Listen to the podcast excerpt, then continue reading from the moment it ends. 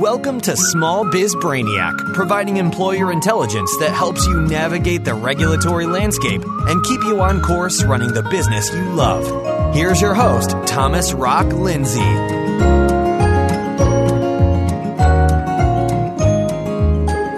Hey, everybody, welcome to today's episode of Small Biz Brainiac. I am your co host, Robert Attridge, and this is the podcast where we focus on employer related issues Thomas Lindsay and I alternate shows, so you get to hear each of our voices uninterrupted for around 10 minutes each and every week.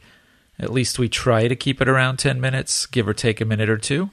So, thank you for joining me today, and let's get right into our topic for today. Many businesses have or will have at some point in their existence a situation where one or more of their employees live in one state but work in another state. When it comes time to pay these employees, things can get a little confusing in regards to income tax withholding depending on the states involved. Today, I wanted to just go over a few examples that will help take some of the confusion out of the equation when it comes time to run payroll. This scenario happens quite often all over the United States, especially in regions of the country where large metropolitan areas are near state lines. Which state income tax should you be withholding from your employees' paychecks? Well, for the answer to this, the best place to look is at the reciprocity agreements for the two states in question. What is a reciprocity agreement? We all know the definition of reciprocity, right? The practice of exchanging things with others for mutual benefit. Well, in terms of income tax, several states have agreements with neighboring states that are mutually beneficial to each other, meaning that your state's residents can be exempt from my state's taxes if you allow my state's residents to be exempt from your state's taxes. A good example of this is the reciprocity agreement between New Jersey and Pennsylvania. If you have employees that are residents of the great state of Pennsylvania, but they cross the river every day to go to work in New Jersey, then New Jersey says that it's okay to not withhold New Jersey state income taxes from those employees, and you're okay to only withhold Pennsylvania income taxes. And the opposite is true as well. If your employees live in New Jersey, and cross that same mighty Delaware River to go to work in Pennsylvania, then Pennsylvania says it's okay to not withhold Pennsylvania income tax and only withhold New Jersey income tax. The reciprocity agreement between these two states allows for only the resident state income tax to be withheld from the employee. Now, there is a form that the employees need to complete in order to be compliant. For New Jersey, a certificate of non residency, Form NJ 165, should be completed and retained by the employer. For Pennsylvania, Form REV 420, Employee's Statement of Non Residence, should also be completed and retained by the employer.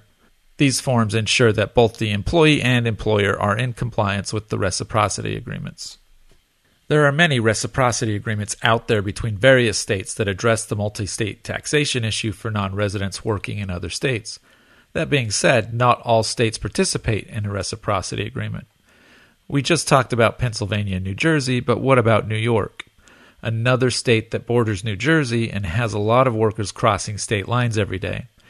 New York does not have any reciprocal agreements with any state. What do you do then in this scenario? Well, in this scenario, you will need to withhold both New York and New Jersey income taxes. Unfortunately for the employer, because there is not a reciprocal agreement between these two states, and because you will need to withhold income taxes from both states, you will also need to maintain tax accounts with both states as well. Also, unfortunately for the employee, due to the lack of a reciprocal agreement between these two states, they will need to pay income taxes to both states. However, they will likely get credit for taxes paid to another state when they file their individual income tax returns and maybe do a refund or have that credit applied to their resident state tax liability. They will need to file returns to both states regardless, which is an added expense and a headache. Now, what if one of the states involved is a state that does not have an income tax? What if your employees live in Florida, a state that does not impose a state income tax, but they commute across the state line to Georgia for work? In this scenario, you would need to withhold Georgia income tax from your employees' pay. There are no reciprocal agreements with states that do not impose an income tax, so you will simply withhold the tax for the state where the pay was earned.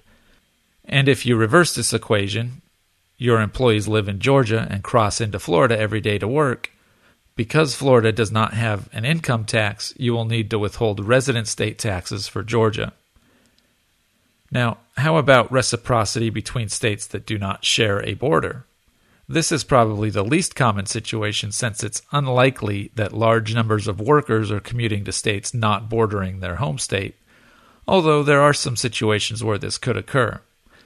Temporary or contract jobs do come up where workers may be sent to work in another state for a few weeks or maybe even a few months. This can get tricky if the two states do not have a reciprocity agreement. You may need to withhold taxes for the state where the work is being performed or possibly both the work state and resident state.